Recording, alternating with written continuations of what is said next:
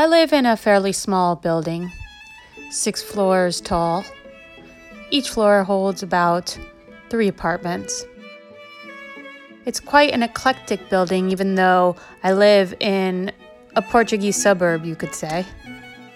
The people that have lived here have lived here the majority of their lives. The building is full of older people that bought their apartments at about half the price that I bought mine. There's artists in the building, young people with families, and a good handful of immigrants. Hello? Hello? And of course, there's the lively tree that lives outside of my window, and the howling wind that comes to say hello every so often. Hello? Hello? You could say we're a tribe of our own. My neighbors are the cutest Portuguese couple in the universe. I often see them walking down the trail holding hands. I say hi to the missus of the house as I hang my laundry and poke my head out. Bon dia, senora. Bon dia, naue, she says back to me, complimenting the beautiful sunny day. But our building, this tribe of sorts, isn't always the most complimentary. We don't always get along. There's a time the upstairs neighbor had a party. Due to the noise, the singing, and the dancing, I know the party ended at 6 a.m. because that's when I finally was able to fall asleep. There's the autistic boy that lives directly downstairs from us that screams all day long. Though he has his good days, the majority of these days are spent vocally exercising, one could say.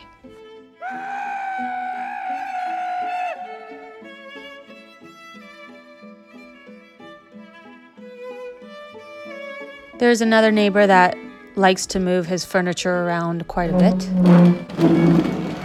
There's the sheep that live directly on the trail outside. As irritating as all this can be in the moment it's happening, I do like where I live. It's charming, and every place has its own personality. You gotta love that. One rainy morning a couple days ago, I make my way downstairs and on the near wall exiting the building, I see a handwritten note. The tone isn't very kind or warm or charming at that. It's a note that's filled with fear and a sense of obsession. It's asking the tenants to wear masks, but not in a very kind way. There's nothing wrong for asking for what you want, but you definitely can't demand it. And you can't use fear and rage and all these negative expressions to demand it from others. Those of you who don't wear a mask believe you're superior and smarter. But you're not, it states.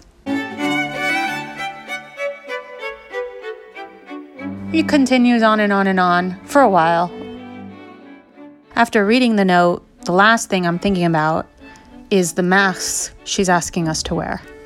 I'm left with the energy, the tone, the negativity, the fear, the anger, the frustration, the rage, and again, the fear.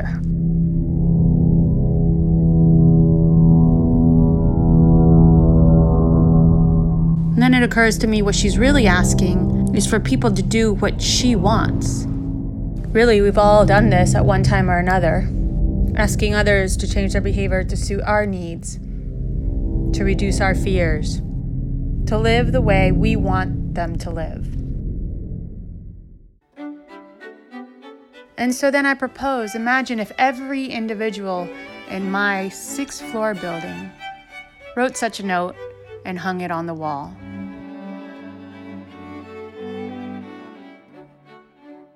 That's a lot of different opinions, in a lot of different tones, asking each one of us to do a lot of different things. That doesn't necessarily speak true to each and every one of us. all of us asking everyone to change their behavior, to make us more comfortable. A part of me says, why not? Why can't we all take the time and the patience to try to make everyone more comfortable? But at what point does it start to interfere with your own individual life, ideals, beliefs, and so on and so forth? We have to stop expecting others to act the way we want them to. It's the expectation that maybe is the bigger problem here. Because when we do, we become obsessed with them and tune out of the I. Our attention gets completely hijacked. And all we want is to control. The immediate reaction becomes to get more violent, louder, meaner. I'm right and you're wrong. Put your hands in the air. This creates a deep internal war. Because at the end of the day, who knows if the other person cares or not? You're the one in the battle. So instead of insisting and persisting on something that you cannot control, which is the behaviors of others, what about asking yourself, what's going on with you? Hmm? Hmm. Why the rage? Why the frustration?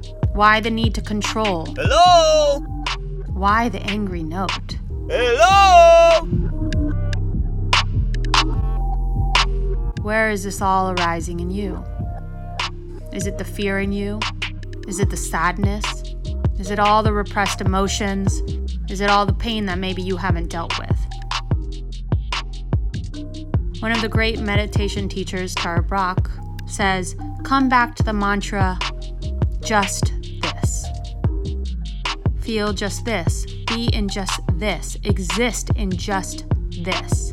Just this, as in the moment, the now, It's loading now. what is occurring right now. Maybe reflecting on your just this.